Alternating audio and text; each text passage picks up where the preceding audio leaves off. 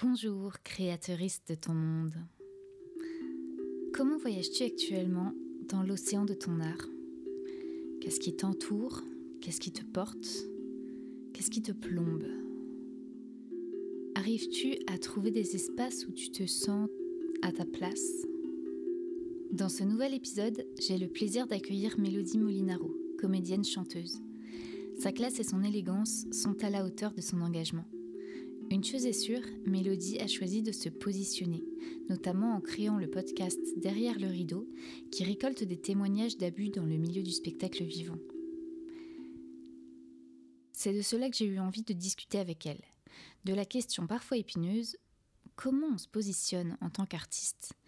Est-ce que s'engager peut nuire à notre carrière? Si le sujet t'interpelle, bienvenue à la cabane. Je suis Emilia, la gardienne de ce lieu, artiste-autrice et metteuse en scène, rêveuse et facilitatrice de nouveaux récits. J'aide les artistes à accoucher de leurs histoires car j'aime semer et accompagner les graines qui font germer un autre monde et cultiver le terreau d'une créativité féconde. J'aime questionner les histoires, celles qu'on se raconte individuellement et collectivement, et je suis persuadée que nous, artistes et créateurs, collectionneurs d'histoires, avons un rôle crucial dans la façon d'habiter ce monde et de le percevoir. Alors attrape un plaid et viens prendre un coussin pour partager avec nous cette discussion à cœur ouvert, où l'on se questionne sur le cadre, les limites, la notion de famille que l'on retrouve souvent dans nos métiers.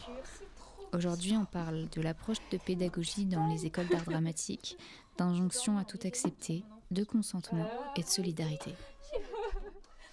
Mais c'est trop bien. C'est trop bien d'être là, quoi. trop bien. C'est trop chouette. Merci. Eh bien, Mélodie, merci de me faire l'honneur de ta présence Bah, avec à la plaisir. cabane. Surtout, vu que ça fait un an qu'on essaye de se voir. C'est clair. Mais on a réussi. T'es comédienne, autrice, Oui. metteuse en scène. Oui. Ça fait beaucoup. Ça fait beaucoup. Mis tout à coller, euh, ça fait beaucoup. Artiste pluridisciplinaire, C'est ça, dirions-nous. comme on dit. Voilà. Voilà.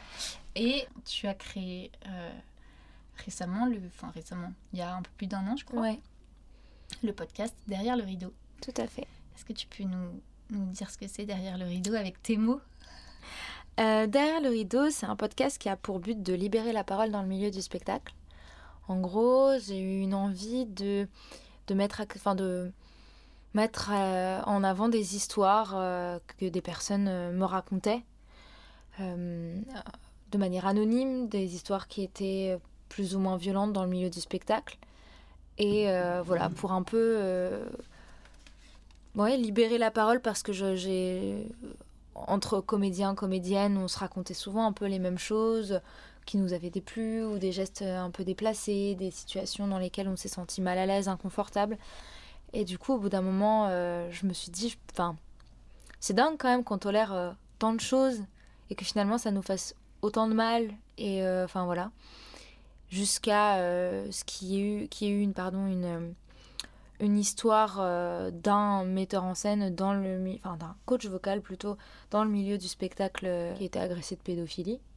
Et ça faisait des années que visiblement on entendait des choses sur lui, mais qu'il n'avait pas été condamné jusque-là. Et là, bam, il est enfin condamné. Et en fait, ça a été un vrai déclic en me disant comment ça se fait qu'on on, on ferme les yeux sur tous ces Mhm. prédateurs, prédatrices, qu'on n'ose pas en parler plus tôt. Euh, voilà, donc je me suis dit, c'est peut-être... euh, J'ai mis du temps à chercher le bon format. Et le podcast, je trouvais ça assez intéressant parce que du coup, ça pouvait garder vraiment l'anonymat. Euh, aussi, ça pouvait permettre aux personnes de prendre le temps d'expliquer leur histoire. Enfin, tu vois, qu'il y ait pas que ce soit pas timé. voilà, c'est on prend le temps, on raconte ce qu'on a envie de raconter. si on se sent finalement pas en, en état, enfin voilà, c'est ok. Enfin voilà, sans pression, c'est juste raconter son histoire euh, qui peut aller de d'être juste témoin d'une situation qui nous a mis euh, vraiment inconfortable ou euh, d'avoir été jusqu'au pire des choses, qui soit été agressé sexuellement. Et, euh, et voilà. Donc c'était vraiment ça mon but, de donner la parole au- à des victimes en fait. Hmm. Pas du tout faire le travail de la justice, pas du tout pointer du, toit, du doigt des personnes, parce que encore une fois c'est anonyme, personne Mhm. n'est nommé. Mais vraiment, euh, ouais, donner, euh, donner la place à celles et ceux qui souhaitent raconter leur histoire. C'est un peu la, petite phrase que je répète toujours en début d'épisode, en fait. Hmm. Voilà, c'était ça un peu le but euh, principal. C'est. Ouais, je trouve que. Parce qu'on parle beaucoup entre nous, mais dès qu'on doit parler un peu à haute voix pour changer un peu les choses, on a tout de suite un peu peur. Donc, d'être caché derrière un micro et de rendre accessible à des personnes qui peuvent l'écouter quand elles veulent. Euh, je trouve ça assez chouette parce que du coup j'ai aussi eu pas mal de retours de personnes qui m'ont dit en fait cette histoire elle a fait vachement écho avec un truc que j'ai vécu et finalement je me rends compte que c'était peut-être pas si ok ce que j'ai vécu. Euh, enfin voilà. Je pense que hmm. c'est aussi en en parlant que je pars aussi du principe que témoigner c'est ça ça contribue à la reconstruction quand on a vécu quelque chose de traumatisant. Et, euh, et c'est peut-être aussi moins violent que de se confronter tout de suite à la justice si on en ressent le besoin. Pareil, c'est pas obligatoire d'avoir besoin de, de, justice dans ces moments-là. Mm. Donc voilà, c'était vraiment trouver un bon euh, un format qui pouvait plus ou moins convenir à tout le monde, être accessible à tout le monde et surtout protéger euh, les, les, données personnelles parce que c'était pas le but du tout de. Après, si les personnes souhaitent témoigner sans être anonyme, c'est complètement ok. Mais par contre, je souhaite pas qu'ils donnent l'identité de leur agresseur ou agresseuse ou de la personne euh, dont ils parlent dans, dans le, podcast, parce qu'encore une fois, c'est pas le sujet. Voilà. Et est-ce que ça t'a fait peur de le lancer? Ça m'a complètement fait peur parce que, en fait, il y a eu plusieurs choses. Il y a eu ce déclic-là, effectivement, avec cette histoire de coach vocal euh, pédophile. Euh, mais il y a aussi, moi, j'arrivais à un point de ma vie où j'avais vécu aussi des histoires plus ou moins violente et, et où j'étais dans une incompréhension totale de ce milieu et des, des non-limites en fait, parce qu'il n'y a pas de limite, hmm. il n'y a pas de cadre. Euh, il n'y a pas de. Dès que j'ai l'impression que dès qu'une personne a un pouvoir, que ce soit metteur en scène, producteur euh, ou metteuse en scène, productrice, enfin voilà, c'est. Il y a tout de suite, ah, j'ai le pouvoir, donc je suis en mesure de, de, de, de, tout demander et les comédiens diront amen à, aux comédiennes diront amen à tout parce que c'est un milieu précaire, parce qu'il y a très peu de place, parce qu'on n'est pas irremplaçable. Donc du coup, je, vais... je trouve que les abus de pouvoir sont vraiment, vraiment très nombreux et de tout type. Mmh. Et moi, j'en ai été victime à, plusieurs niveaux. Et donc, euh, j'arrivais vraiment aussi, quand cette histoire donc euh, sur ce coach vocal est sortie, moi, j'arrivais déjà à un point où j'en pouvais plus, en fait. J'étais, mais je ne comprends pas qu'on puisse, qu'on n'en parle pas. Je ne comprends pas que finalement, ce soit moi qui en pâtisse, qui soit, qui doive partir de certains projets parce que je me sens pas heureuse parce que je suis au bord de la crise de nerfs, parce que alors que les projets artistiques en eux-mêmes me plaisent et que ça me fait mm. permet de faire mon métier, enfin pourquoi en fait? Et donc quand j'ai euh, finalement eu ce déclic et cette envie, enfin ce second souffle de ok il faut en parler, ça m'a aussi fait peur évidemment parce que bah quelque part, je remue la merde, quoi. Euh, et, donc, du coup, si tu veux, personne n'aime quand on remue la merde. Personne n'aime parce que même si, encore une fois, c'est une porte ouverte et que je laisse aux gens, les gens venir vers moi pour me dire je veux témoigner, bah, mine de rien, euh, ceux qui, qui ont peut-être des choses à se reprocher se disent oh là là, qu'est-ce qu'elle nous veut celle-là pourquoi, pourquoi elle propose des choses où les gens ils vont parler de choses qu'on a dit, qu'on a arrêté, enfin, qu'on n'a pas dit qu'il fallait pas qu'en parler, mais il faut pas en parler quand même. Enfin, tu vois, tout ce truc-là. Donc oui, ça m'a fait peur. Je me suis dit peut-être que du coup, personne ne voudra travailler avec moi. Euh, peut-être que je me trompe complètement aussi. Je me suis vraiment, je me suis posé la question parce que, encore une fois, même si j'en parlais autour de moi et que j'étais visiblement pas la seule à vivre ce genre d'expérience, je dis peut-être qu'on n'est pas si nombreux. Tu vois Je me suis dit peut-être qu'on n'est pas si nombreux et que je vais faire un flop avec mon idée de libérer la parole. Et il euh, y avait quand même eu le hashtag MeToo qui était sorti, donc tu te dis quand même que il y avait des réserves, tu vois. Mais euh, voilà, je me suis dit peut-être que ça va être hyper mal accueilli. Euh, donc ouais, j'ai eu pas mal de... Plus que de la peur, de, des questionnements, enfin, et de me dire est-ce que c'est la bonne chose, est-ce que c'est ma place de faire ça aussi? Hmm. Parce que mon but, c'était pas de faire juste derrière le rideau, c'était de continuer en tant que comédienne, chanteuse, continuer ma carrière. Donc je me dis est-ce que je vais pas être blacklistée Est-ce que... Est-ce que je me grille pas les ailes? Est-ce que... Enfin, je me grille pas les ailes, je me brûle pas les ailes, je sais pas dans quel sens on dit. Bon, bref, est-ce que je je me coupe pas l'herbe sur le pied, enfin voilà, toutes ces petites expressions, mais en tout cas voilà, est-ce que je, je nuis pas à ma propre réussite en, en faisant ça? Et euh, c'est pour ça que d'ailleurs au début j'étais anonyme derrière le rideau, je hmm. ne me suis pas présentée pour me pas préserver, mais justement avec tous ces questionnements, je me disais peut-être qu'il hmm. vaut mieux pas qu'on sache que c'est moi. Et en fait, au bout d'un moment, toutes ces peurs et tous ces questionnements, mine de rien, ont été assez vite, euh, euh, ont assez vite disparu. Puisque quand les premiers épisodes sont sortis, euh, ça a assez, enfin, ou quand j'ai lancé le, sur les réseaux le mouvement, si on peut dire, j'ai, ça a été hyper bien accueilli et les gens, ont, j'ai senti que j'avais tapé, enfin, à la bonne porte en fait. Hmm. Et donc du coup, ça a été assez chouette de me dire, ok, je me trompe pas. Il y a des gens qui sont prêtes enfin des personnes qui sont prêtes à témoigner. Euh, j'ai quand même pas mal de soutien de personnes qui disent oui c'est nécessaire, enfin c'est chouette, c'est super, donc pas mal d'encouragement.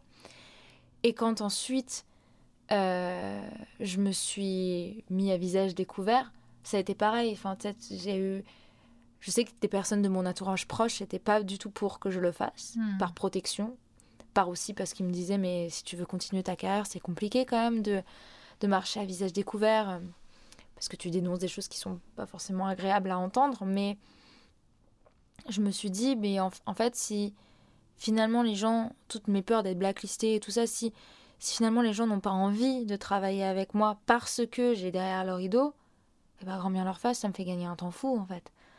Alors, j'ai quand même des fois ces petites craintes en me disant, oui, mais bon, même si ces personnes-là sont pas forcément au courant, mais que quelqu'un est au courant et que du coup, ils disent, ouais, mais fais attention, Mélodie, elle, elle, elle parle de derrière le rideau. Et donc, si le, le metteur en scène ou la metteuse en scène n'a pas forcément envie de chercher et de dire, ah oui, bon, il y a tellement pareil, encore peu de place. Ils disent, ah oui, bon, si j'ai un petit warning sur cette fille-là, donc je vais pas la faire, faire passer le casting. Voilà, encore des fois, je me dis, ça va peut-être pas dans le bon sens et que tout prend, tu sais, il y a un effet boule de neige et on a dit que, Mhm. on a dit que.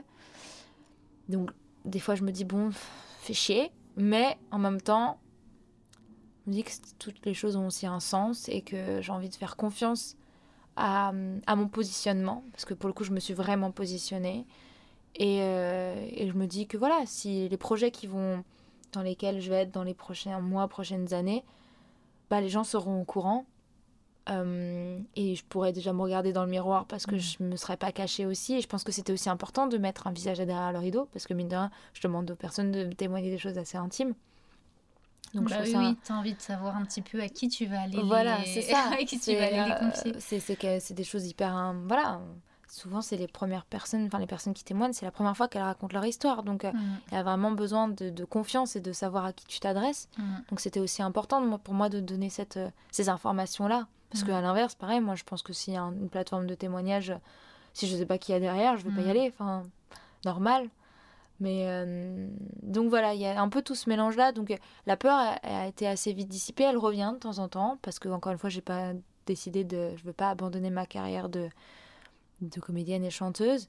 Où je me dis ah mince, est-ce que c'est la bonne chose? Ah mince, est-ce que les gens m'appellent pas? Parce que j'ai derrière le rideau Ah mince, est-ce que du coup je vais réussir à à, maintenir- à, à garder une place entre guillemets, même si ce qu'on a vraiment une place, mais dans ce milieu Mm.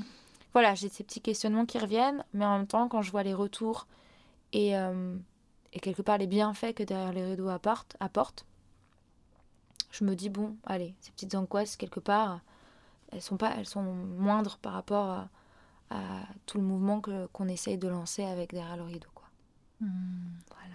J'aime bien parce que ce que tu euh, partages là, pour moi, ça questionne vraiment, euh, en tout cas, ça met vraiment en lumière cette question de à qui je donne mon pouvoir. Complètement. Si je réalise que j'ai peur que telle personne ne veuille plus travailler avec moi, ça veut dire que je donne le pouvoir de finalement ma, ma carrière ou ma vie ou quelque chose. En Enfin, fait, c'est à lui que je laisse le choix, en fait. Ouais, ouais, Ouais, c'est ça. je- Et, et j'en oublie, ah ouais, moi, comme tu dis, le choix. Moi, mon choix. Est-ce que moi, j'ai envie de travailler avec cette personne qui, ben, soit a elle-même des choses à se reprocher ou qui est euh, qui sait pas encore comment se positionner et, et puis bah ça on peut le comprendre aussi Et si quelqu'un ne sait pas encore comment se positionner ben et ben c'est pas grave le jour où tu seras prêt à te positionner on travaillera peut-être ensemble et, Complètement. et puis en fait de réussir à retrouver la confiance de quel travail j'ai envie de faire Ouais. pourquoi j'ai envie de le faire comment j'ai envie de le faire Mais c'est compliqué, je trouve, dans ce milieu-là. hein, parce que, Ouais. comme, comme on le disait tout à l'heure, tout est. Il n'y a pas vraiment de cadre, il n'y a pas beaucoup de boulot et on est très nombreux. Enfin, il y a de la précarité, donc on est dans, un, dans une urgence de vouloir travailler, Mhm. dans une urgence de vouloir euh, participer, être dans des projets. Donc, euh, euh, je trouve qu'on on a finalement très peu l'occasion de se poser vraiment la question Mhm, telle que mhm. tu te la poses là. Parce qu'en fait, Tu vois une audition, tu dis bon allez vas-y je postule. Et après tu dis ah mince alors du coup c'est qui le chef? Ah mince donc j'ai peut-être pas envie de travailler avec lui. Ouais mais en même temps c'est le projet enfin c'est compliqué. Mm, et, mm. et- et je le sais. Et parce que enfin je pense qu'on passe tous tout par là et tous et toutes par là. Et c'est c'est difficile de pas donner ce pouvoir dans un milieu où mine de rien bah, le pouvoir est, est, est assez mal réparti finalement puisqu'il y a très peu d'employeurs et pas beaucoup de place et donc du coup tu mine de rien t'es obligé de te plier à ces choses là ou alors tu montes tes projets et c'est aussi très bien. Ça prend plus de temps mais tu deviens indépendant. Et euh, après t'en as qui n'ont pas du tout cette envie là non plus et Mhm. c'est ok. Mais euh, je trouve que c'est difficile de trouver l'équilibre. Oui, c'est ça. Mais tu vois, dans ce que tu dis, justement, de garder en tête Ouais. qu'il y a aussi la possibilité de devenir indépendant, Mm. enfin, de monter ses propres structures ou ses propres productions, etc. Et moi, j'ai envie de rajouter un truc, de garder en tête que tout ne se fait pas que à Paris. aussi complètement Parce que le milieu parisien, il est hyper saturé. Mais en fait, on se rend compte quand on commence à en sortir et qu'on s'en éloigne que, waouh, il y a plein de choses possibles ailleurs. Et parce qu'il y a plein d'endroits qui sont aussi en demande et où c'est un peu le désert et il manque Ah des ouais. choses. C'est une bonne occasion de, de se le rappeler aussi. Parce que parfois, on a- justement, quand on est pris dans le tourbillon, on a tendance à l'oublier. J'adore la symbolique des chiens qui aboient derrière. Pendant Ouais. qu'on raconte ouais ouais je suis ça. d'accord ils ont leur mot à dire aussi Ah, c'est clair. Euh, du coup, bah, tu as un peu répondu à, à cette question en même temps, j'adore parce que tu fais des ponts entre mes questions toutes seules. je les ai pas lus pourtant C'est- Bah ouais, non, c'est clair. Est-ce que tu sens un changement, toi, dans ta carrière, depuis que tu as lancé ce podcast Oui, je, le sens, c'est sûr. Du, enfin, je veux dire du bon comme du mauvais. Euh, je, sens ce changement euh, dans le côté positif parce que j'ai vraiment des personnes qui, du coup, m'ont identifié à derrière le rideau, qui viennent me voir en me disant que c'est une cause noble, que, enfin, que c'est important, qu'il faut enfin, voilà, que c'est, encore une fois, c'est bien, que c'est une bonne initiative et que, que ça a sa place. Euh, donc ça, c'est hyper encourageant. Et, je suis fière du coup de, de, l'avoir lancé. Et les côtés un peu plus négatifs, euh, bah, c'est les personnes qui... euh, Il y a soit des personnes qui étaient... euh, qui, qui, bon, oui, qui étaient dans mon cercle d'amis, qui ne m'adressent plus la parole, ou qui ne, voilà, ne, ne, ne prennent plus nouvelles, ne sont... Je sens qu'il y a un vrai, une vraie- un vrai besoin de distance et parce que sûrement cette personne-là a besoin de se protéger et c'est ok, mais du coup ça fait toujours un peu mal. Hmm. Donc il y a vraiment ça. Il y en a pas beaucoup, hein. moi j'ai ressenti ces choses-là, euh, ou même euh, dans des évén- événements euh, professionnels, des soirées professionnelles, des personnes qui me disent plus bonjour. Pas forcément qui étaient proches, mais des connaissances, tu sais, que tu- croise beaucoup de monde. J'ai des personnes qui m'adressent, enfin qui me disent plus bonjour. Voilà. Elles doivent avoir leur raison. Sur le moment, ça fait toujours un peu mal. Et j'en déduis que c'est ça. Après, ça se trouve, ça n'a rien à voir. Ça se trouve, en fait, euh, si je leur ai pas dit bonsoir à, une autre soirée, elles m'en veulent, elles se vengent. Ça se trouve, ça n'a rien à voir. Je ne pense pas, parce que c'est quand même, d'un point de vue euh, timeline, c'est assez proche. Et le troisième côté un peu mauvais, justement, c'est euh, c'est les personnes qui ont été, qui soutenaient le projet, qui, qui sont venues vers moi d'elles-mêmes en me disant bravo, c'est super, on est avec toi, en écoutant un épisode, en se disant ouais, non, cette personne-là, franchement, plus jamais on travaillera avec elle, plus jamais, ta, ta, ta, ta, ta. Donc tu dis cool, il y a quelque part euh, d'autres personnes qui se positionnent, il y a d'autres personnes qui sont prêtes, prêts, prêts et prêtes à mettre des actions pour euh, un peu lutter, tu vois, Mhm. et un peu soutenir et un- des actions solidaires. Voilà. Je me dis cool, en fait, peut y avoir un semblant de solidarité dans ce milieu, euh, parce que je trouve qu'on en manque terriblement. Et donc je me dis, cool. enfin vraiment à cette période-là, je me suis dit waouh, c'est chouette. Et finalement, en fait, quand tu te rends compte que six mois plus tard, ces mêmes personnes qui ont changé complètement, qui ont retourné leur veste et qui du coup ne m'adressent plus la parole finalement, comme si tout ce qu'elles m'avaient dit six mois plus Mhm. tard euh, n'avait jamais existé. Ça, ça fait mal. En fait, je crois que c'est même ça qui fait le plus mal. Hmm. Je suis peut-être intolérante, hein, mais euh, et pas assez indulgente, mais j'ai- j'ai j'ai du mal avec les, les- ces notions. Enfin, je trouve que du coup, ça manque d'intégrité. En fait, je pense que j'aurais pu le comprendre si la personne en question était venue me voir en me disant écoute, finalement, je travaille avec lui. Oui. Mais qu'en fait, tout se passe comme si rien n'avait existé. Ça, j'ai un peu du mal. Parce que du coup, je me dis mince, non, en fait, euh, ce souffle, ce soupçon de solidarité que je pensais euh, qui commençait à émerger, ben, il n'est pas vraiment réel en fait. Encore une fois, il n'y a pas beaucoup de boulot, donc je comprends. Mais euh, ça fait mal.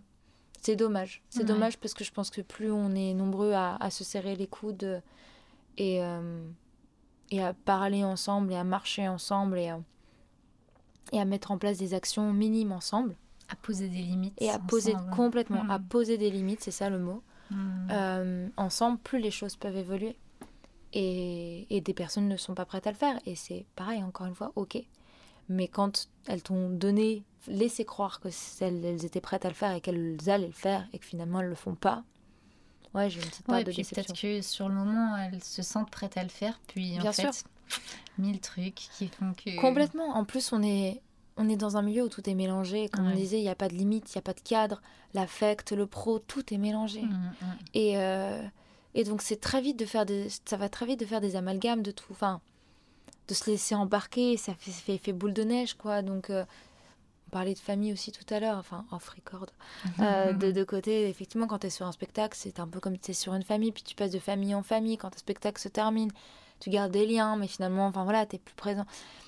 Donc, si, si, si tu intègres, enfin, c'est. c'est- Est-ce que tu as l'impression, enfin on entend beaucoup dans le milieu du cinéma, j'ai l'impression cette notion de grande famille euh, Mm. du cinéma, quoi, mais finalement elle est un peu dans le théâtre et dans les arts en général, je Ouais. Est-ce que finalement, ce serait pas un beau prétexte de se qualifier de famille pour mieux cacher Pour se faire toute des coups de pute. Ah, complètement. bah, bien sûr que oui. Même dans une famille, euh, dans chaque famille, famille, Bah familiale, euh, on sait bien qu'il y a des secrets, il y a des choses qu'on veut pas dire, il y a des choses que. enfin, bien sûr, je pense qu'effectivement, c'est le beau label pour dire on camoufle la merde. Ouais, ouais, Ah là, comme ça, je me dis, ouais, il y a ce côté où t'es dans un clan qui, quelque part, est inaliénable parce que t'es lié par les liens du sang, quoi qu'il Ouais. arrive. C'est ça. Et là, le fait d'être. Tu te retrouves dans un groupe, alors temporairement ou. euh, Enfin, voilà, mais un groupe duquel, dans lequel tu peux entrer, dans, duquel tu peux sortir, et dans lequel finalement la place de chacun peut être euh, bah, remise en cause, dans le sens où, a priori, dans tout groupe, c'est c'est les codes qu'on se donne qui Ouais. permettent, qui garantissent ta place ou pas. Et, et ouais, c'est intéressant de questionner ça. euh, Complètement. Je suis d'accord parce que je pense que le, le, le côté famille, déjà, je le trouve hyper hypocrite. Mm. Tout simplement parce que là, le côté famille de cinéma, de théâtre et tout, quelque part, tu choisis d'en faire Mhm. partie. Mais donc, quelque part aussi, tu acceptes les règles ou pas. Tu peux, pour le coup, ne pas les accepter puisque tu n'es pas lié par le lien du sang euh, Mm, mm. ou tu peux pas renier tes gènes, tu vois. Et c'est assez hypocrite ouais, de dire qu'on fait partie d'une famille parce qu'encore une fois, tu es dans une famille où tu peux en être. euh, Enfin, tu peux être euh, viré de cette famille Mhm. du jour au lendemain pour X ou Y raison. Parce qu'il suffit que le patriarche de la famille ait décidé que tu ne mérites pas ta place euh, dans le siège doré. Enfin voilà, il y a un peu. Mm. C'est un peu surexploité ce mot en fait. Ah ouais, c'est ça. Ouais, c'est, drôle du coup de peut-être d'inviter toutes les personnes qui potentiellement écoutent euh, à se dire tiens, c'est quoi l'imaginaire que tu mets derrière le mot famille? Mm. Déjà, à quoi elle ressemble ta famille à toi? Et si tu calques ça avec le milieu dans lequel tu évolues, c'est quoi les similitudes? C'est quoi Ouais. les trucs différents? Est-ce que est-ce que tu as l'impression de faire partie d'une famille? Est-ce que le fait qu'on dise que c'est une famille et tu t'en sens pas faire partie, du coup justement tu te sens encore plus rejeté et Mm. Enfin, c'est hyper intéressant. Complètement. Moi, je sais que bah ouais, je m'intéresse énormément euh, aux histoires qu'on se raconte Ouais, et ouais. au pouvoir des histoires qu'on se raconte, au pouvoir des mots qu'on utilise. Et euh, trop intéressant d'aller Ouais, questionner cette notion de. Ce qu'on aurait pu dire, on est un grand groupe. Ouais, Groupe pour le coup, c'est impersonnel, je trouve. ouais. Famille, t'as forcément l'affect. Ouais, ouais. C'est ça. Et même. Et donc ça mélange forcément tout. Ah ouais, c'est clair. Ça me rappelle euh, quand j'étais euh, à l'école, je me souviens. Bah, il y a ce truc, t'arrives pour la première fois de ta vie, t'as vécu toute la- tout le temps où t'as les profs, tu les vous vois, etc. Et pour la première fois de ta vie, t'as oh, les profs, tu les tutoies, il y a une espèce de proximité. Mm. Donc, il y a tout de suite un truc qui s'installe. Et je me souviens trop bien, à l'école, il y avait une fille dans la classe, elle refusait de tutoyer. Et elle, elle utilisait toujours le vouvoiement avec tous les profs, avec la directrice, avec tout le monde. Et, et je me souviens que je me disais, oh, c'est bizarre. Ah ouais. Et en même temps, aujourd'hui, je me dis, ah, elle a peut-être pas tout à fait tort. Ah ouais, complètement, je vois. ouais. Parce qu'elle a gardé la une distance. certaine distance et euh, t'évites peut-être comme ça d'être trop avec des profs qui te font du chantage affectif ou ce genre de trucs. Peut-être, Quoi. oui, oui, peut-être, mais parce que encore une fois, effectivement, on a la chance d'avoir une langue française hyper riche Mm.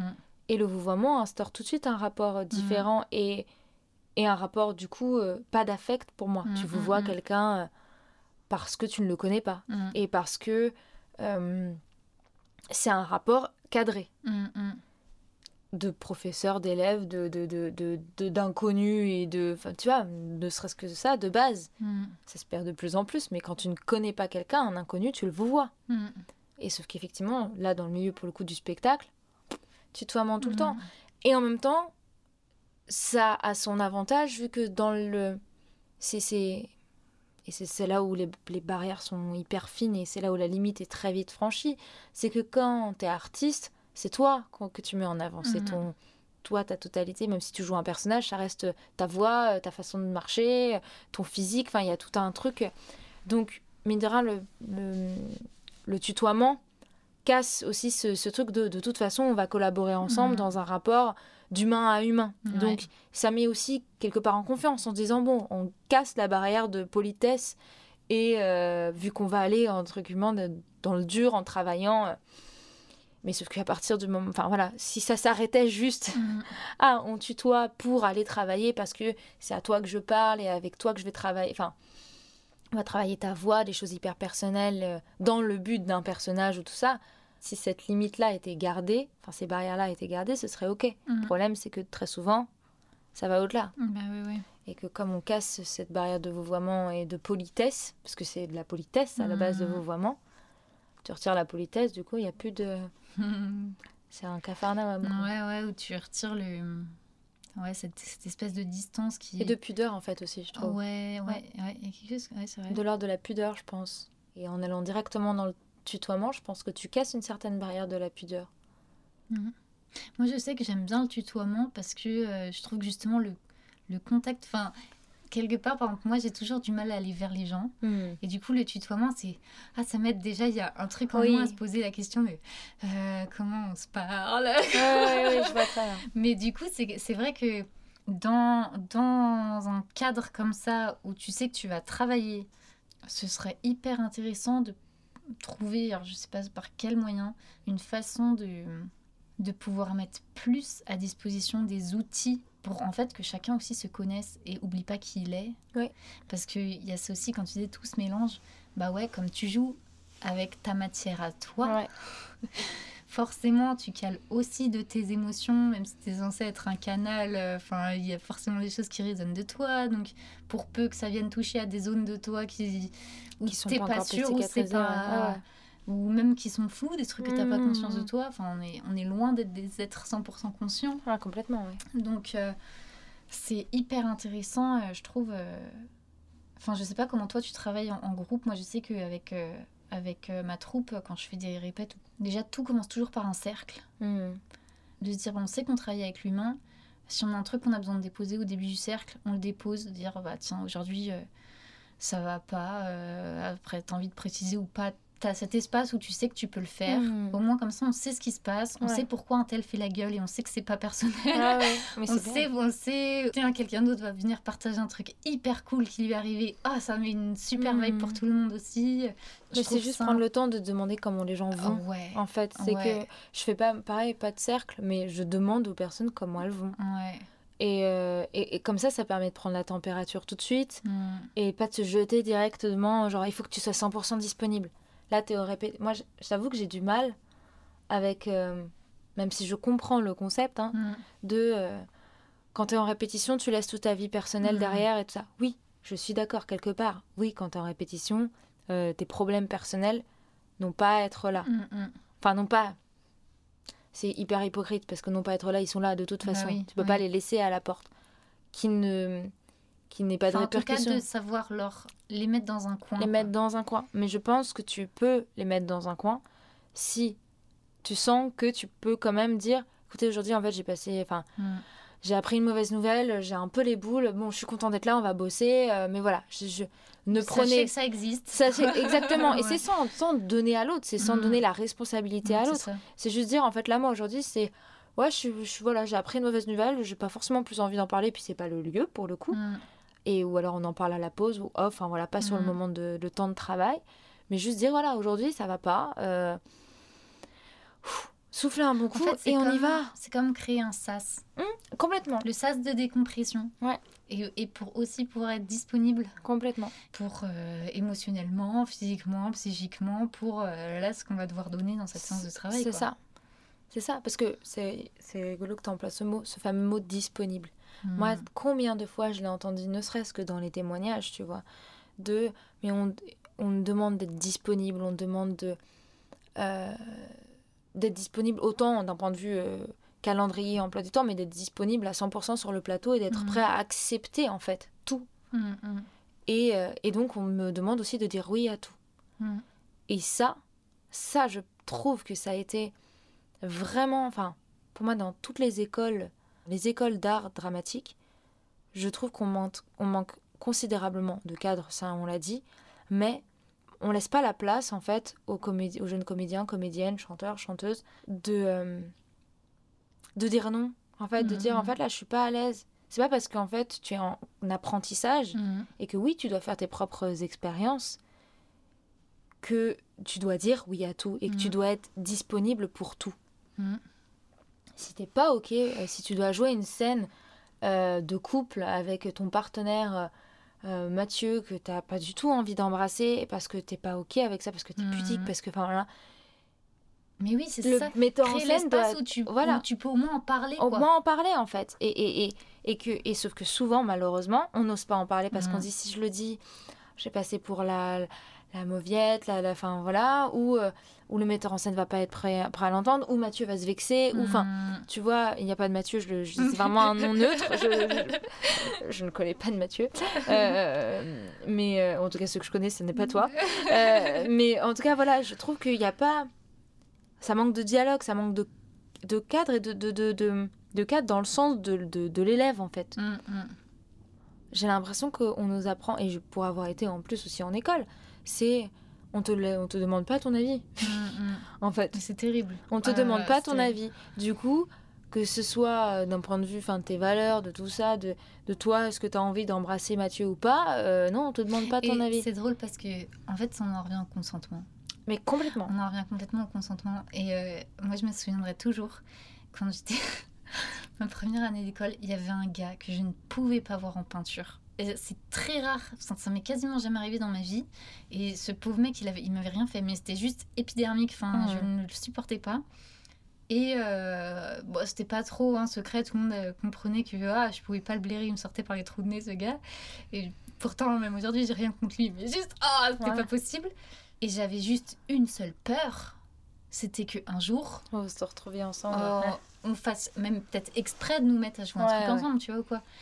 Et je me souviens que euh, il y avait une prof qui avait qui nous avait raconté comment bah elle elle avait bien dû euh, jouer euh, une scène de couple dans, et que pendant des mois au théâtre elle jouait avec un gars qu'elle pouvait pas voir en peinture qu'elle détestait et pourtant elle devait l'embrasser tous les soirs et c'est ça me fait penser bah, à tout ce qu'on peut entendre euh, autrement sur ces histoires de consentement et d'anciennes générations qui ont pris sur elles et Ouais. qui du coup viennent te transmettre que bah toi aussi tu vas prendre sur toi en fait Ouais, si tu veux si tu veux faire ce métier Complètement. bah non peut-être pas Bah oui. peut-être qu'en fait ça reste mon corps que ça reste mon intégrité Complètement. et qu'en fait si j'ai pas envie de le faire je suis pas obligée de le faire Hmm. et, et parlons-en et complètement. parlons-en parce que peut-être que euh, peut-être qu'on n'est pas obligé de le faire peut-être que juste le fait d'en parler ça va faire que ah c'est bon je trouve l'espace pour me sentir à l'aise pour le ouais. faire et c'est tellement important d'ouvrir ces espaces de parole c'est clair Et puis d'autant plus dans une période d'apprentissage. Putain, T'es à l'école. c'est clair En fait, c'est là où t'apprends. t'es- Généralement, t'as 17-18 ans, t'es t'es-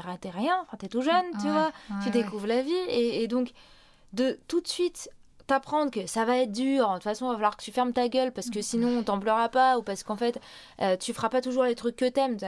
Je pense que on vit pas dans un monde de bisounours, on est en Mhm. plus une génération qui a accès à beaucoup de choses. Je pense qu'on a conscience que la vie est dure, qu'on a Mhm. conscience que c'est pas un milieu de bisounours. Enfin voilà, tu vois. Donc pas besoin de nous le rabâcher. Par contre, donne-moi les clés en fait pour pouvoir quelque part survivre ou en tout cas pour pouvoir exister et être bien avec moi et être Mhm. en accord avec moi-même. Me dis pas euh, il va falloir que tu vas souffrir, hein, putain. Et c'est bien. En fait, faut souffrir. Ouais, ouais. Non pour mais prouver pour pour prouver que bien prouver, ta pour prouver que t'es solide et que t'as bien Ah, ta ah, place. mon non mais ça va pas en fait. Non. À quel moment tu, tu dis ça à tes... Enfin, c'est c'est c'est. Enfin, je, je trouve ça hyper malsain et et et, et justement là par rapport à, à ton ta prof, c'est assez rigolo de dire comme quoi les schémas se répètent. Et pourtant, tu vois, c'était une prof, celle-ci, pour le coup, c'était une prof qui était hyper cool, avec qui Mm. c'était agréable de travailler. Mais je me souviens juste de ce moment où elle nous raconte ça et moi du coup je projette avec ce mec et j'étais là j'étais mais c'est mort en fait. Mais jamais de la vie je ferai ça. Et je me souviens de cette espèce de sentiment de panique en moi de, de mais je, vais devoir faire ça hmm. si je veux faire ce métier et je n'ai pas du tout envie et de sentir tout ton corps qui se verrouille quoi. Qui se dit putain et du coup, tu es en mode euh, en PLS un peu de mais comment je vais faire? Moi, je sais que c'est vital pour moi de faire ce métier. Ouais, voilà, c'est ça. non, en fait, tu as le droit de dire non. Et... Mais ça, on te, on te dit plutôt, tu as le droit de fermer ta gueule, c'est mieux. Alors que non, c'est mieux le droit de, dire non, c'est hyper important de s'en souvenir. Ouais. Mais c'est, mais c'est hyper compliqué. C'est compliqué parce que, enfin moi, le nombre de fois où, où j'ai dit non et on m'a bien fait sentir, qu'on a le bien dire à tout le monde que j'avais dit non pour un truc ou que j'étais pas mmh. d'accord. Et tu dis, ok, super, je passe pour l'hystérique ou la meuf qui est jamais d'accord, qui est relou, qui est tout ça. Mmh. Et donc sur le moment, tu es en mode ça fait chier. Et souvent, en fonction de quoi tu dis non, tu passes pour la meuf prude aussi. Ouais, c'est ça. Ou la princesse qui veut pas, enfin voilà, tous les clichés de. Mm. Complètement. Complètement. Et c'est agaçant parce que tu sais, toi, dans ton fort intérieur, que c'est pas pour ça que tu dis non. Bah oui. Mais c'est passé, enfin, ça, ça passe pour ça, quoi. Mm. Non, c'est compliqué. Ça manque de limites, ça manque de barrières. Et puis, le problème pour moi vient principalement, pas que, hein, mais des écoles. Mm des écoles, pas que de musique, enfin de, de, de spectacle en fait, de, mm. de l'école, de l'éducation. On peut même parler, oui, de, de, l'école de l'éducation nationale. c'est hein, ça, en fait. C'est que... c'est pareil, c'est toi, suis, obéis. Voilà, il n'y a pas enfin, on n'adapte pas le cursus en fonction de chaque personne, et, et ce serait compliqué, je suis d'accord. Mm. Mais en fait, d'ouvrir des portes, de laisser des espaces où on peut échanger, où on peut adapter, euh, ça ferait déjà la différence. Et, euh, et aussi de prendre des profs. On a, pour le coup, je parle vraiment de du spectacle, du spectacle vivant. Mm.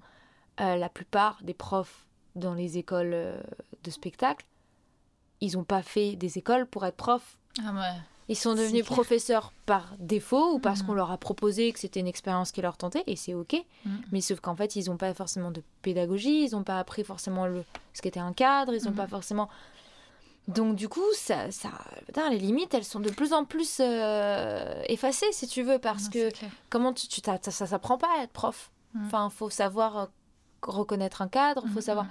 il faut être en plus dans une école qui pose un cadre, et ça aussi pareil. Enfin, moi, tous les directeurs d'école dans lesquels j'étais, tu les tutoyais, c'était des directeurs d'école, mais tu les voyais pas plus que ça, tu n'avais pas plus. Puis ils avaient la plupart du temps aussi leur carrière à côté. Enfin, et c'est bien d'avoir double vie, mais du coup, tu te dis bon.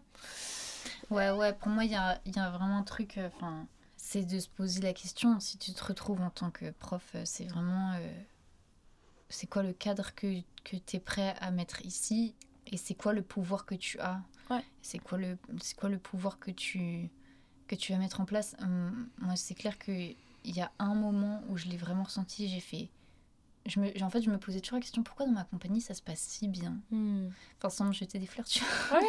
pourquoi dans ma compagnie ça se passe si bien Et de me retrouver sur un projet où je me disais le projet était super cool, mais humainement c'était une catastrophe. Hmm. Et moi, je sais que tout du long, j'étais là en mode moi, je suis habituée à être à la place de la personne qui gère le groupe. Et en fait, je voyais toutes les erreurs. Mais sauf que bah là, comme j'étais à une place de pion, euh, hmm. j'étais pas. Euh, enfin, tu as de pion, tu vois ce que je veux dire C'est rigolo que tu emploies ce mot. Et, et bah ouais. Et, en pas comédienne ou à ta place. Et parce que j'avais besoin, j'avais besoin d'être un pion sur l'échiquier. J'avais vraiment, c'était vraiment, vraiment le besoin que j'avais à ce moment-là. Mais en fait, c'est évident que tout part en couille, il n'y a aucun cadre qui est posé. Enfin, hmm. c'est évident. Et sauf que bah, du début à la fin, comme j'avais promis que je dirais rien, parce que parce que euh, on m'avait fait promettre que comme je suis habituée à être euh, de l'autre côté, ah euh, ouais d'accord. je ramènerais pas ma fraise. Voilà, c'est ça, et ben, Comme j'avais bien. Et, et, surtout, j'avais pas envie. Comme je disais, j'avais besoin d'être là, surtout pas dans une place de leader. J'avais besoin de oh, me laisser porter par un truc et tout. Et quand je commence à ressentir des. Non, non mais là, quand même, là, quand même. Ah, et puis là, quand même. Et puis. Ah, et puis, et puis, et puis.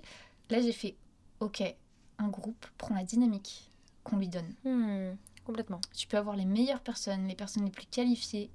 Si la personne qui encadre le groupe, euh, bah, soit n'a pas les outils ou, ou est une personne mal intentionnée ou une personne qui a une dynamique euh, qui valorise la compétition et je sais pas quoi, bah en fait, le groupe va partir en cacahuète. Quoi. Complètement. J'ai envie de dire, le, le, le, le projet en lui-même, hmm. l'objet artistique est souvent hmm. le reflet du chef de projet. C'est vrai. Donc si, Et, et ça peut très bien se passer entre les comédiens, mais si le, le leader Mm. ou le chef de projet n'est pas, comme tu dis, ne met pas les- la bonne énergie au bon endroit, n'a pas les clés, n'a pas. Enfin voilà. Malgré toute la bonne volonté du monde, le projet. euh, il mènera peut-être pas, il ira pas forcément à bon port ou il risque d'exploser en vol parce que, comme tu dis, ça Ah manque de bah, cadre. C'est clair. Moi, mon dernier projet, euh, il a explosé en, en mille morceaux parce que bah, j'étais au bord de mon burn-out. C'était Oh. juste avant mon burn-out. Et en fait, j'étais tellement dans une place où j'arrivais plus à tenir un cadre. J'avais, j'avais, je sais pas pourquoi, une espèce d'élan que les choses vont se faire toutes seules. Ouais. Et en fait, bah, bien Ouais. évidemment, c'est pas fait tout seul. Le truc a volé en éclats. Puis en fait, euh, derrière, euh, je tombais. Et puis voilà. Ouais. mais, mais bon, c'est, ouais, c'est hyper apprenant. Complètement. Qu'est-ce que tu dirais qui donne du sens à ton art Oh. D'habitude, c'est la première question que je pose. Ah oui, d'accord. Euh, Qu'est-ce que je dirais qui donne du sens à mon art? C'est-à-dire? Je sais pas, peut-être qu'est-ce qui t'a donné envie de faire ce métier ou pourquoi tu le fais? Très Et bonne pourquoi question. tu continues à le faire Hmm. Parce que peut-être c'est ça aussi. Pourquoi Qu'est-ce qui te donne la force? En fait, je pense que ma vraie question, à moi qui aujourd'hui suis dans un doute extrême, qu'est-ce qui te donne la force de continuer en ayant conscience de. c'est peut-être un peu violent ce que je veux dire, c'est mais de tout ce qui pourrit, de tout ce qui est pourri. Ah, mais je vois très très bien. De... Oui. Parce que bien sûr, euh, c'est pas noir ou blanc, il y a plein de choses qui sont Mhm. magnifiques. Qu'est-ce qui te donne à toi du sens et la force de continuer à faire ce métier aujourd'hui? Hmm. Alors, je passe beaucoup par des phases où je me dis je vais arrêter, je vais aller euh, dans une loin dans la campagne, dans une maison et je vais adopter plein de chiens. voilà. Euh, parce que c'est des êtres fidèles et, et- et au moins ils sont faciles à comprendre. Euh, et ils sont fidèles, surtout, et loyaux. Donc ouais, j'ai des grosses phases de doute hein, où je me dis non, je, je- justement ça n'a plus de sens, ça n'a pas de force. Enfin, j'ai plus la force, j'en ai marre d'avoir l'impression de me battre et, et de faire un pas en avant et en fait trois en arrière. Enfin, il y a un peu ce truc de mouvance tout le temps qui est assez épuisant. Mais en fait, je me pose la question un peu à l'inverse. Je me dis, mais Mélodie, si tu fais pas ça, qu'est-ce que tu fais? Hmm. Parce que pour le coup, moi je sais que depuis que j'ai trois piges que je veux faire ça. Hmm. Depuis que j'ai trois ans, je dis à mes parents que je veux être euh, comédienne chanteuse, euh, que, que voilà. Et mes parents m'ont laissé le choix et ils m'ont juste dit t'as ton bac, après tu fais ce que tu veux. Mais si tu veux, j'ai toujours grandi en me disant que j'allais Mhm. faire ça. Et même si à des moments je me suis dit peut-être que je vais faire du droit, peut-être du marketing, des trucs, ça me gonflait. Le- L'art, j'en avais besoin de chanter, de vibrer et, et je trouvais ça tellement fabuleux d'être sur scène euh, et où je me sentais à ma place sur scène aussi, tu vois. Donc, ouais, la question, moi, pour moi, je me la pose souvent en me disant si tu fais pas ça, qu'est-ce que tu fais? Euh, En plus, depuis euh, du coup un, un an et demi maintenant, quasiment, ça va faire deux ans, ça va faire deux ans. Je suis aussi donc chef de projet, donc j'ai j'ai ce côté un peu plus euh, terrien, tu vois, un peu plus pragmatique, des chiffres, des dossiers qui m'intéressent, mais qui font me confirmer que je suis pas du tout faite pour la vie de Mhm. bureau, que je suis pas du tout faite pour les autres petites pistes que je m'étais données, tu vois Hmm.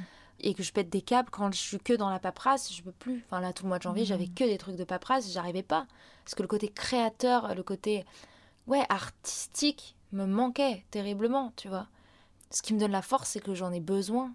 Quelque part, si j'ai pas, euh, si je vibre pas euh, en chantant, si je vibre pas dans des personnages, si je suis, je pense que j'aurais l'impression d'être morte. Et ça m'arrive des fois d'avoir l'impression d'être morte et de pas exister. Et il n'y a rien de pire que de se sentir euh, invisible et pas exister, tu vois. Enfin, je pense, pour moi en tout cas. et euh, et c'est- c'est c'est pas toujours facile, effectivement, de la retrouver, cette force, et de, de retrouver un sens par rapport à justement toutes les horreurs que j'entends avec derrière le rideau, Hmm. par rapport à tous ces retournements de situation, enfin, où, où la plupart du temps, et ça m'arrive souvent en ce moment, de me dire, je ne sais pas si je vais survivre à ce milieu, en fait. C'est Hmm. vraiment la phrase qui me- qui m'arrive, enfin qui, que je me, la question que je me pose souvent en me disant je vais pas faire long feu. Enfin quand je la dis, je suis aussi vite très triste et très en colère en fait. Je suis tout de suite en me disant ouais mais enfin si je vis pas dans ce, si je survis pas à ce milieu, qu'est-ce que je fais? Et en même temps euh, non vas-y non je vais survivre, je vais me battre encore plus tout ça, mais en même temps c'est chiant, c'est fatigant de se battre aussi de- pour euh, ses convictions tout le temps et donc c'est euh, ça passe vraiment enfin je suis vraiment tout le temps en, c'est en dents de scie quoi il y a des Mhm. moments où je me dis j'ai j'ai la force et je vais j'ai la chance d'avoir mes projets, j'ai la chance d'avoir des trucs dans lesquels je crois et qui, je sais, ont leur place et, et euh, qui me font rayonner et qui vont rayonner. Et, et puis les combats dans lesquels je suis sont justes et ça va faire bouger les choses. Et voilà, j'ai ces périodes-là où je suis hyper, en, je suis hyper positive et où je me dis, ok, ma force, elle est là. Mais dans les périodes un peu plus dures, où je me dis, comment je vais faire? Comment je vais faire? Parce que je me sens finalement très seule hmm. dans, tous ces, dans toutes ces choses-là à gérer. Et, euh, et peut-être finalement, je suis peut-être très seule à penser comme ça et à vouloir mettre toute cette énergie-là dans, dans cette envie, entre guillemets, de faire un monde meilleur. En tout cas, dans, dans lequel moi j'ai envie de vivre. Hmm. Donc des fois, c'est hyper dur. Et euh, c'est pas facile de retrouver, euh, de donner du sens et de trouver la force. Parce que, euh, parce que des fois, tu tournes en rond et tu as l'impression que ça n'avancera jamais, que ça n'oubliera, enfin que ça. Donc c'est, pas si j'ai répondu à la question, mais la force, elle est, elle est très aléatoire en fait. Elle dépend hmm. vraiment des périodes. Et le sens, pareil. Je, je sais que j'ai quelque chose, il y a quelque chose. Je suis intimement convaincue que j'ai ma place. Hmm dans ce milieu. Et ce milieu, c'est pas comédie musicale, c'est dans ce milieu artistique. Hmm. Pardon. dans ce milieu artistique. J'ai quelque chose à, à défendre, j'ai des choses à dire. J'ai que ce soit artistiquement, avec l'écriture de mes projets, avec, euh, avec des Lorido, avec Jardin sur Cour. Enfin, je sais que j'ai quelque chose à dire et je sais que quelque part, je suis légitime. Hmm. Mais voilà, c'est c'est la, la petite lumière de la fée clochette qui, des fois, c'est plus ou moins brillante. Il y a des hmm. moments, elle est en train de s'éteindre. Je me dis, hmm, bon, est-ce que je me trompe pas? Est-ce que du coup je serais pas mieux en fond de ma compagne avec mes chiens, tu vois? Hyper aléatoire, mais c'est aussi ce milieu qui veut ça. Ça s'appelle intermittent pas pour rien aussi. Hein. Donc, euh, mais c'est fatigant. C'est dur de s'accrocher. C'est dur. Parlait de, de beaucoup de monde, de familles, de, de groupes. Mais on est quand même très souvent très seul et confronté à, à soi-même. Euh. Mm. Et c'est très violent parfois. Enfin, de se rendre compte à quel point on est seul dans des, dans des décisions, dans des choix, dans des réflexions, dans... Ouais. Ça me parle. du coup, ma dernière question, ce serait, euh, ce serait quoi ton nouveau récit? Que tu aimerais apporter au monde et peut-être plus particulièrement au monde du spectacle Si on devait imaginer que dans, je sais pas, 10 ans, comme ça c'est loin mais pas trop loin non plus, l'imaginaire collectif dans ce milieu, dans ce monde-là, pour toi, il ressemble à quoi? Euh, Moi, j'ai envie de solidarité. Et j'ai envie de me dire que dans dix ans, on aura fait une sorte de grand nettoyage. Et que toutes les personnes malhonnêtes, les prédateurs, prédatrices, tout ça, tu pourras pas tous les dégager, ils n'auront pas tous euh, euh, pu être jugé de quelque façon que ce soit. Encore une fois, c'est pas forcément la justice, ou mais en tout cas, ou en tout cas, leurs été exposés à la lumière du jour. Ouais, j'ai envie de me dire que, ouais, euh, avec tous les hashtags MeToo et tout ça, que dans dix ans, on se serait serré les coudes et on se s'est dit, bon, ça suffit en fait. On en a marre de se faire abuser, on en a marre de, de se taire, on en a marre d'avoir peur d'être blacklisté, mmh. on en a marre, on a envie de, vibrer, de faire notre métier pour, euh, pour euh, ouais, juste pour s'amuser, pour profiter, enfin pour ce qui, je pense, euh, pour retrouver notre âme d'enfant, pour, enfin voilà, d'être dans, il n'y a pas que du positif dans, dans le fait d'être artiste, mais n'empêche qu'à la base, on appelle ça jouer, quoi. Hmm. Tu vois, chanter, jouer, danser, enfin, c'est que des mots qu'on apprend quand on est enfant. Et donc voilà, retrouver une certaine sérénité et une certaine un truc sain, un environnement sain en fait. J'ai envie de me dire que peut-être que dans dix ans, on n'aura plus peur de dire non, on n'aura plus peur parce que les gens auront osé et se seront rassemblés parce que je crois vraiment à la solidarité. Et seul, on n'est rien, à dix, on est beaucoup plus. Dans, dans ces cadres-là, en tout cas. Hmm. On, on, le voit avec tout ce qui se passe dans l'actualité, que malheureusement, tu es une seule victime, on te croit beaucoup moins que s'il y en a dix. Et souvent, en plus, il n'y en a jamais une. Mm-hmm. Il y a rarement une seule victime. Et c'est ça qui est le plus dramatique d'ailleurs. Mais en tout cas, euh, ouais, j'ai envie de me dire que dans dix ans, euh, les choses auront bougé. Et on pourra enfin euh, revenir à l'essence de pourquoi on a fait ce métier. Mm. J'ai envie de solidarité, de sérénité, de Ah, putain. Plus avoir peur d'être qui on est aussi. Parce que à force de dire non, à force de. Enfin, de ne pas dire non, justement, d'avoir peur, on se cache. On se cache, on se met des carapaces. Et on finit par exploser. Le nombre de personnes qui sont en dépression, le nombre de personnes qui arrêtent le métier alors que c'était des super artistes, mais qui ont été tellement abusés dans tous les sens du terme que ça les a dégoûtés. La dégoûté d'eux-mêmes. Enfin, c'est un beau métier. Il faut en prendre soin. Il faut qu'on en prenne soin ensemble. Hmm. Parce qu'en France, on a la chance en plus. On est assez préservé, je trouve. Enfin, on a l'intermittence, on a des choses qui nous permettent quand même de prendre des décisions. Et, euh, et je trouve ça important de se positionner. Donc, ouais, dans dix ans, il y aura un nouveau souffle. Moi, je veux. En tout cas, j'essaie de faire mon petit. de mettre ma petite pierre à l'édifice et. Et parlons-en, libérons la parole. N'ayons pas peur, n'ayons plus peur, en fait. Hmm. Voilà. Allons tous au devant de la scène, arrêtons d'être derrière le rideau. Merci infiniment, Mélodie. Merci, Emilia. J'ai envie de te proposer un tout petit jeu pour finir. Dis-moi. Je te propose euh, de fermer les yeux et je vais te dire trois mots, enfin les uns après les autres. Mhm. Et à chaque mot, euh, je t'invite à, à observer qu'est-ce que ce mot provoque dans ton corps. Et du coup, à nous le partager si tu as envie. D'accord. Est-ce que tu es prête? Le premier mot, c'est parole. j'ai envie de crier, je vais pas crier dans le micro. j'ai très envie de crier. Hmm. Je te donne le deuxième mot. Le deuxième mot, c'est jouer. Hmm. Euh, ah, c'est rigolo, j'ai de la. C'est au niveau de, du cœur, de la cage thoracique, tout ça. C'est un peu... Tu m'as dit ça, ça s'est resserré, genre en mode Ah hmm. Donc il y a un peu de peur hein, aussi chez moi. Je sais pas de peur. Il y a des choses à régler aussi. Hein. Les choses prennent du temps. Attends 10 ans. Je te donne les derniers mots Oui, vas-y. Le dernier mot, c'est solidarité. Hmm.